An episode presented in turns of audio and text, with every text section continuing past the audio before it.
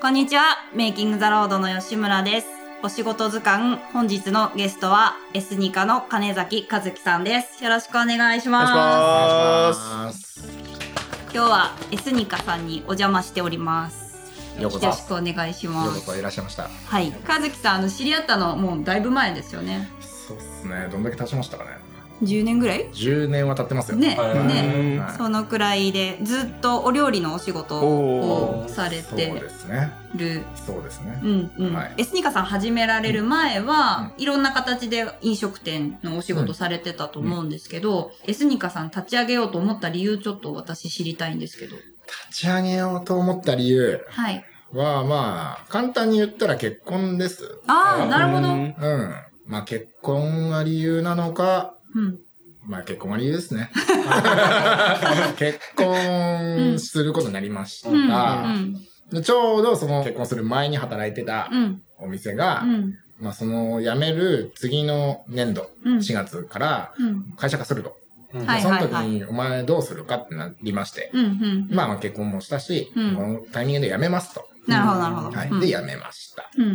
うん。で、まあ、まあ、いつか自分でやりたいなって思いやったんですけど、まあ、その時、今じゃないかなって思ってたんですよね。で、まあ、しばらくまだどっか他で働いてもいいかなとも思ってたんですけど、う。うんちの嫁さんが、うん。ここの隣で美容室やってまして、はいうんはいそうなんですね。そうなんです。で、えっと、まあ、美容室をもうやりたいと。うん。うん。うん。で、まあ、こっちも飲食やりたいと。うん。うん。うん。じゃあもう家建てるかっていう、なるほど、なるほど。うんまあまあ簡単な単純な話になりまして、うん。で、てんやわんやしてる間に 家が建ちまして、お家兼なんで、まあ一気にお店2個ドンってできなかったんですよ。いはい。ろいろな理由で。うん。で、まあとりあえず美容室から先するあ。なわ。るほど。うん。で、えっと、1年目最初は美容室を立ち上げまして、で、まあそれの経営的なものは、まだ、うんまあ二人ともやったことがない、当たり前ですけど、うんうん。やったことないので、うん。まあ書類とか、うんどういうふうな経理をしていいかとかうんが、うん。まあわからなかったので、うんうんまあ基本的に嫁さんは、うん。も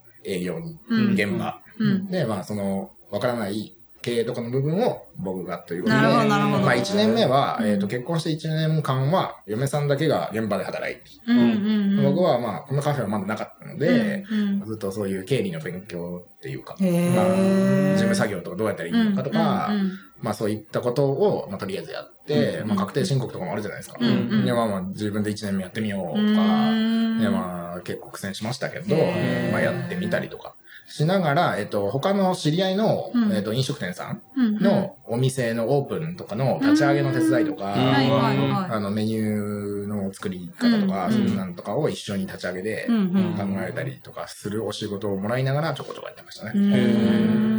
まあここはいつできたんですか？で、1年後ですね、ちょうど。うん。うんえっ、と、まあ、美容室で、結局、経営者としての名前は僕の名前の名義でうん。お店を出したので、うん。まあ、僕に1年間の一応、まあ、経歴が出来上がるわけじゃないですか。うんまあ、それを持って、もう一回ちょっとお金を借りて、なるほどなるほど。はい。で、まあ、飲食店作る分の、まあ、頭金みたいなものを借りうて、ん。ここを作りました。なるほど。はい。なるほど。まあ、2年目は、独立して2年目でカフェ開業。まあ、カフェというか、まあ、その時は、えっと、ダイニングバー、うんから夜も普通に営業してましたし、ううんんっていうものを作りましたね。なるほど。はい。壁自分でなんかデザインされたとかっておっしゃってた気がするんですけど。えっと、この青い壁は自分で塗りました。まあ、青い壁にしたいと思ってて。う、ーん。その時、まあ、内装してくれた大工さんと一緒に塗るかって話になったんですけど、うんうんまあ、大工さんはまあ、大工さんで忙しいじゃん。うんうん。で、自分で塗るか。ひたすら布にインク染み込ませて叩くっていう。へー。ひたそういうやり方作ってるんだ。そう、青色のベースを一種類塗ってから、うんうん。そのベースに黒とか白とか緑とか足した別の青を4色ぐらい作って、それをもうひたすら叩きまくるっていう、へー最初のメニューを作るよりも壁に時間かかってます。どんな話だよって話なんですけど、まあメニュー作る方が簡単やったですね。壁の方は大変。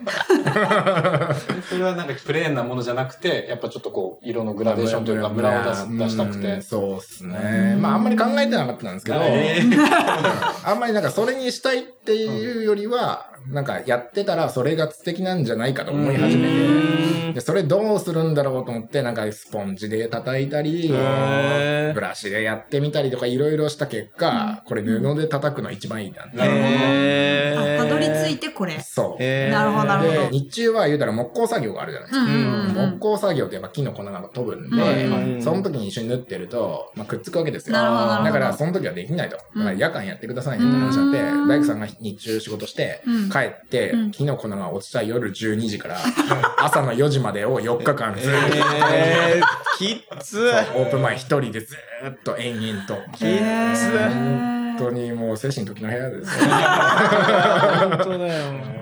はい、そんな感じの、まあ、思い入れのある壁ではありますね。まあ、みんなに気に入ってもらえてるんで、うんまあ、頑張ったからやったなって感じなんですけど、うんいい感じですよね。そう、何回か私もこんなうち、なんか今、うち建てるの検討してて、みたいな感じで、で、こんな壁どうやってやったんですかみたいな、僕塗りましたよって言ったら、やってほしいとか言われたけど、めっちゃ金取るよって。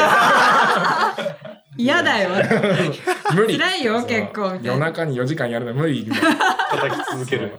いくら飛んだよって なるほど。そんなお店の壁です。えなるー、ほどなるほど。えじゃあ、ここは今はカフェ兼美容室兼住居でもあるっていう建物になってるんですね。そうですそうですなるほど。なるほど。ここのカフェはなんか、和樹さんのもとでこういうお店にしたいなとか、こういうコンセプトで作ったみたいなのってあります？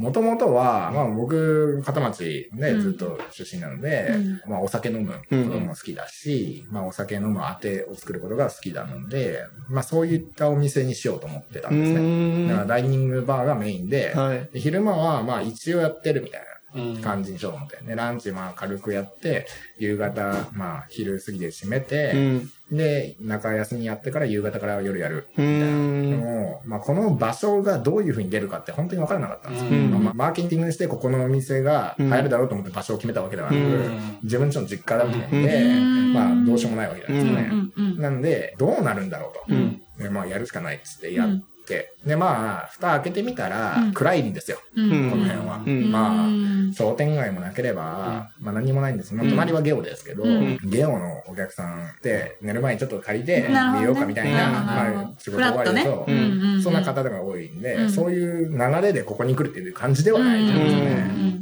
なんで、まあ全然マッチしてなかったわけですよ。うん。で、夜すごい暇で、全然ダメやって結構悩みましたね。ん。その頃もうオープンして2年半ぐらいですか、へー。3年ぐらいですか、うん。まあやってましたけど、まあ鳴かず飛ばずっていう感じで、で、それが食べ物が悪いのか、うん。なるほどなるほど。何が悪いのか、うん。いろいろ試行錯誤するしかないんで、うん。メニューもめっちゃ変えましたし、うん。それこそメニュー表も変えたし、うん。なんかいろいろまあ変えましたね。いろいろ変えて、うん。で、子供ができたんですよ。うん。そんなこんなしてる間に。はいうんで子供ができて、うんまあ、嫁さんももちろん働いてて、はい自分のお店としてやってるんで、うんまあそんなになんかその簡単に産休とか入れるわけでもないし、じゃあどうしようみたいうん。な話になった時に、夜、その育児するしかない。なるほど。で暇な店開けてても仕方ないから、うん夜をもう思い切ってやめようこの1年半ぐらいですか、1年前ぐらいかな、に、あの、辞めたんですよ、はい夜をうんでも、そこからカフェになってます。うんなので、まあ、今の形はカフェとして営業してるんで、うんまあ、皆さん知ってるのはエスニカはカフェだよねっていう形なんですけど、まあ、それまでに結構いろんなカフェじゃないエスニカがあったっていう流れですかね。うんなるほど。そういう流れなんですね。そうなんです。うんだけに絞ってからは割とこう、やりやすくなった感じがあるんですうかーん、まあ、お昼になってからも結局やっぱり、その夜がやってたって知ってる人もまだいて、はい。うん。まあ、移行するまで時間かかるのもありますし、あとはまあメニュー構成とか、はい。そういうものもあるんで、うんそれもまたそっからがまたしばらく時間かかりましたけど、うんまあついもう最近ですかね、去年ぐらいからある程度こう定めて、このぐらいにしてって、今までなんかいろいろやりたかったので、メニューも結構豊富にわーっとあったんですよ。なるほど、なるほど。結局なんか悩ませるだけ。なんかたくさんあることっていいことな気もするけど、選択肢が多いと悩む時間の方が長くなっちゃって、結局メインがどれなんですかみたいな、うんそういったものになっちゃうので、うんもううちはこれだっていうのは、まあ、今、今で言ったらガッパオライスとキん。ーマカレーなんですけど、うん。まあそれがまあお客さんにずっと根強く残ってたので、うん。まあそれを軸に、うん。あとプラスちょんちょんって感じにしうて、ん。まあ、絞って絞って、今結構削ぎ落として絞りまくって、へで、今に至る。面白い。うおん。腹空いてきましたね。うん。あそう。のメニュー表のガパオがまた美味しそうなんですよね。めっちゃお腹空いた。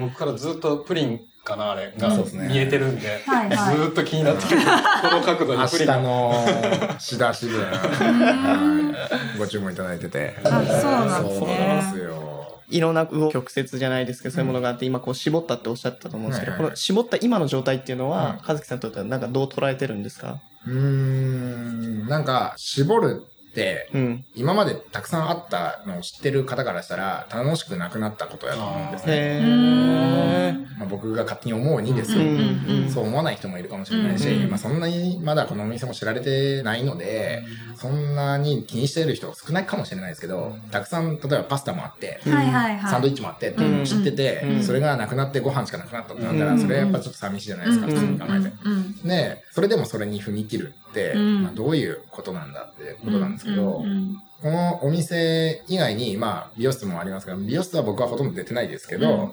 まあ、美容室の、例えば事務処理とか、うんまあ、今スタッフも抱えてますし、うん。スタッフの事務処理とか、まあ、今、その撮影のお仕事も別でやってて、それは事務所が別にあるんですけど、そこのこととか、まあ、撮影に自分も一緒に行ったりとか、うんまあ、他の仕事が増えてきたわけですね。なるほど。まあ、それはそのカフェが、あの、安定する前に、うん。まあ、不安定だったからこそ、なんかいろいろ挑戦しようと思ってう、んやってたのが、まあ、そっちもなってカフェも安定してきて、全部忙しくなってきて、そう。まあまあありがたいことなんですけど、うん。まあどうしようみたいな、で自分の体を開けなきゃいけない。と思ったん。ですよ。うん。そういう時にメニューが多いとう、ん。全部自分が対応しなきゃいけないから、うん。それを絞ってスタッフにできるようにしてもらったうら、ん。それで対応できるようになるうんので、うんまあ絞るのがいいかなって、そうういう流れですね。うん。なるほどなるほど。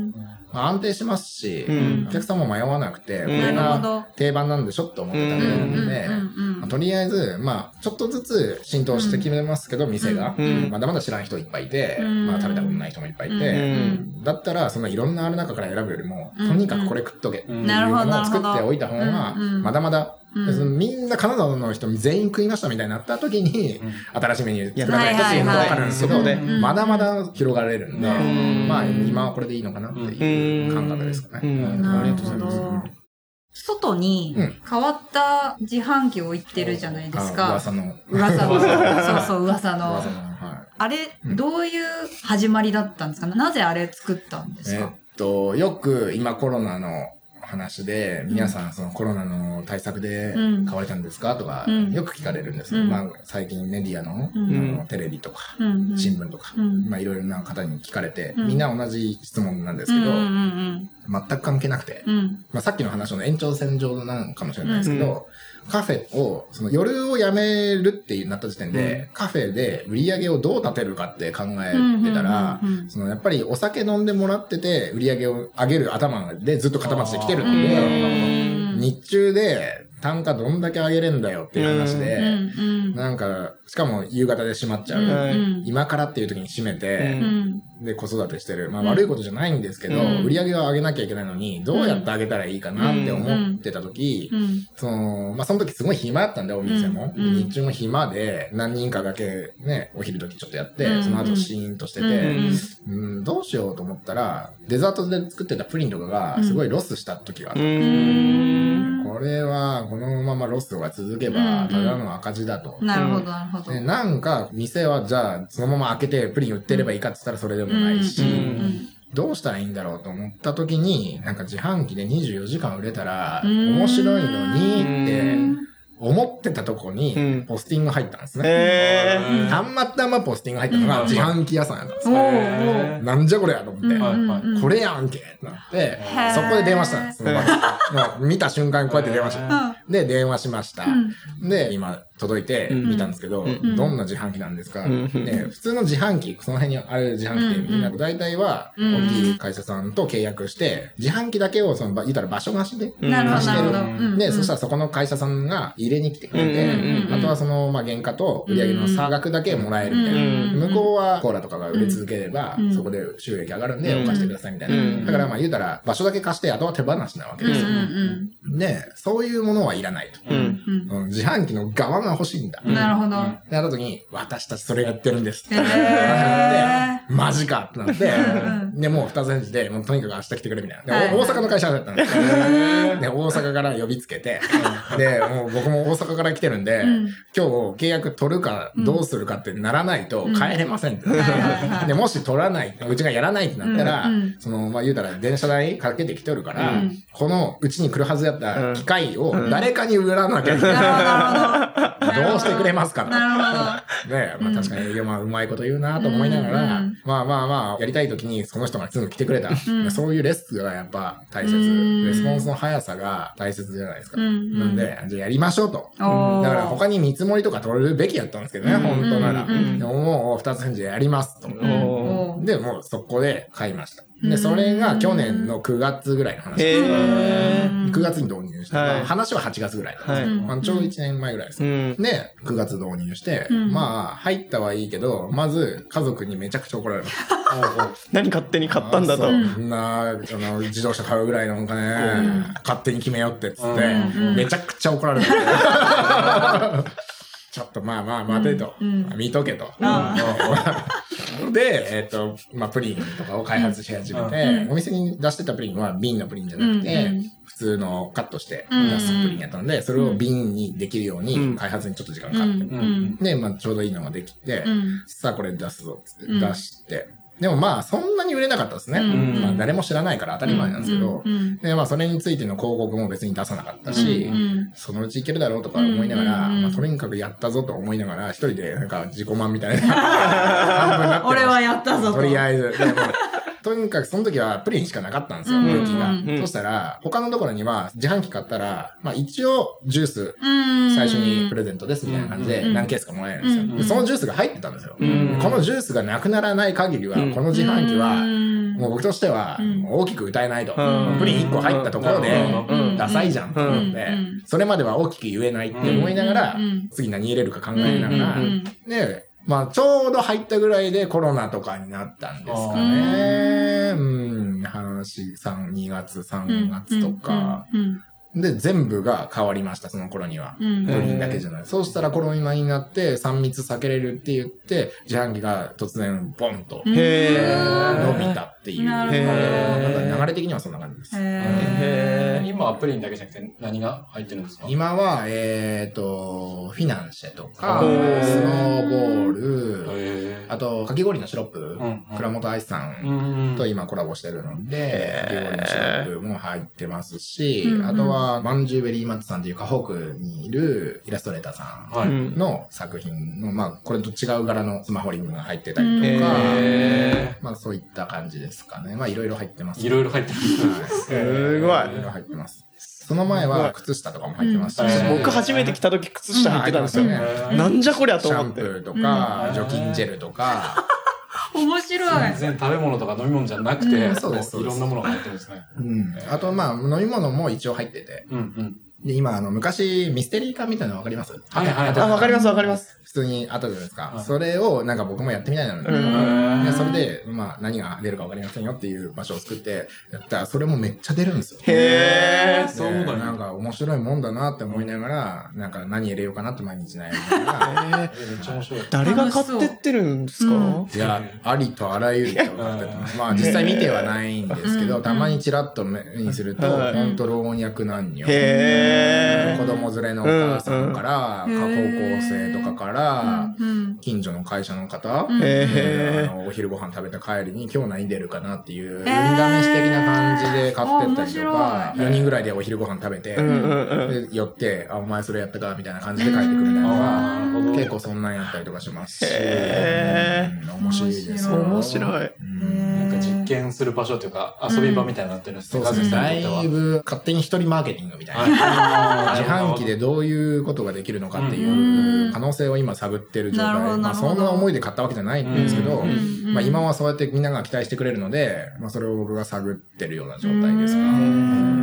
面白い。いいっすね。うん。聞いたことないそうなん。ですで、まあ実際、プリンとかってカフェとかで持ち帰りできますよって言っても、みんな、まあ5時、6時には閉まっちゃうんですようん。ね。お仕事終わって6時とかに終わる方がうん、行こうと思ってもケーキ屋さんも閉まってるし、うん。あるじゃないですか。そうですね。うん。そんな時に結構重宝されるらしいです。なるほど。話によると。へあー。って思って、ちょっと誕生日の友達に会うんだけどう夜、ん。なるほど。どこも全部閉まってて、ちょっとしたものをあげたいな。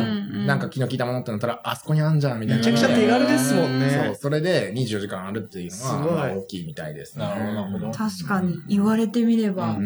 今そっかと思っちゃった。うんううんんうん。そうなんですよ。そんな感じで、結構、へお菓子とかもそうやって、会社の方がもう辞められるとかでうん、ちょっとしたものをあげたいけど、うんなんかもう明日朝あげなきゃいけないけどうん、全部閉まってて、どうしようと思って、い。夜中に気がついて、あたふたしてて、ここ来て買ったとか、なんかそんな話も聞きますし、へーちょうどなんか隙間がそこにあったんですね、なんていうか。みたいですね。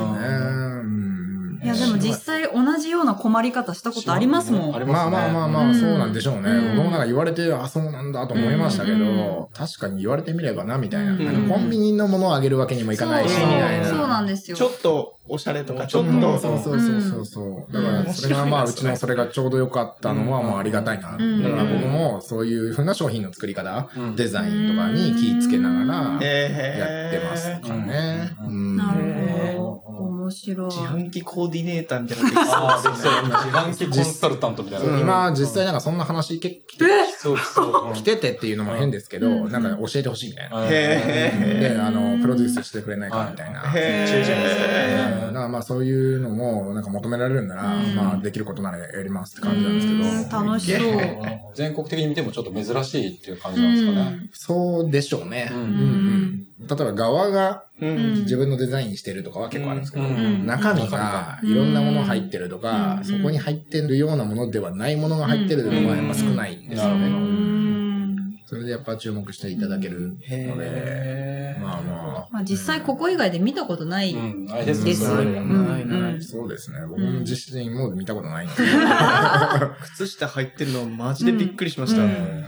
冬にやっぱり手袋、オリジナルの手袋を作りたくて今年は、今年では冬にあったかいにしたいじゃないですか。うん。であ、なるほど。そう、冬の。寒い日に、うんはーって思ってで、パッて見たら、あったかいって書いた手袋がペッて入って、ピッて押してガンって出たら、うんみたいな、その瞬間みたいな。なるほど、なるほど。勝手に妄想だけしてる。なるほど。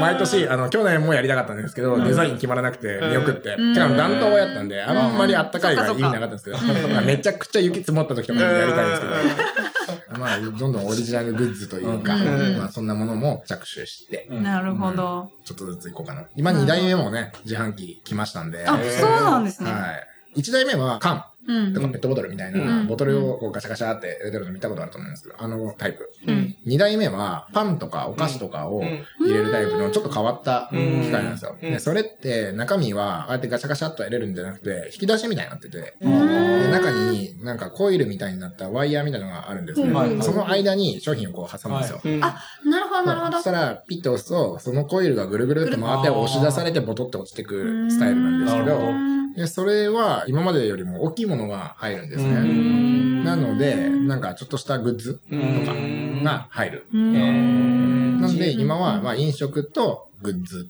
と2個に分けてみたいな感じにしようかなと思って、まあ、徐々に移行していこうかなっていうなるほどところです。面白い。なんか、これからやりたいこととかあります？その自販機2台目が入れれるものが大きくなったので、うん幅が広がったんですうんよ。うん。なんで、作家さんとかとコラボしたりとうか、んそういった方と繋がって商品ちょっと開発して、うん。まあ、うちとのコラボで新しいものを作ってもらって入れるっていうのを、まあ、進めていきたいなっていうところですかね。なるほうん。ど。自販機きっかけで、うん。わーっと広がるんですね、なんか。う。ん、まあそうですね。まあうんテレビとかにも出たっていうのもあって、うん。まあ注目してもらえとるっていうのは、まあ事実なんでなんかやっぱ作家さんとかうはん。注目してもらいたいわけじゃないですか。うん。でそこと、まあ利害が一致するというか、ううん。ん。なんで、まあ、あの、いいきっかけかな。うんまあそこでまあ儲かるかって言われたらあんまり儲からないんですけど、なんかそこでやっぱ見てもらって、うん。知られるってことが大切じゃないですかね。うんきっかけを作りたいだけなんですよね。うんそこで物を売って稼ぎたいわけではない。なるほど。でなるほど。なんかここに来たら、金沢とか、まあうちを発信とした、なんていうんですか、繋がってる作家さんとかに出会えたっていう人をどれだけたくさんするかなっていうことが、まあメインミッションなんうで、んそこからみんなに知ってもらえて、例えば、皆さんそれぞれ、例えばベースとか、そういうネットショップみたいな、ああいうものにやっぱ登録とかして自分で売ってたりするので、うんもうここで見て、ここで買わなくてもそこで買えばいいんですよ。うんきっかけが増えてそこで何かが動き始めたら、なんかここに入れた意味があったのうで、ん、なるほど。うん。なんかそういったことをみんなに実感してもらえるような場所になれうんばうん、なんか面白いんじゃないかなっていうのうんなるほどは、今思ってることです。はい。メッセージもらえます？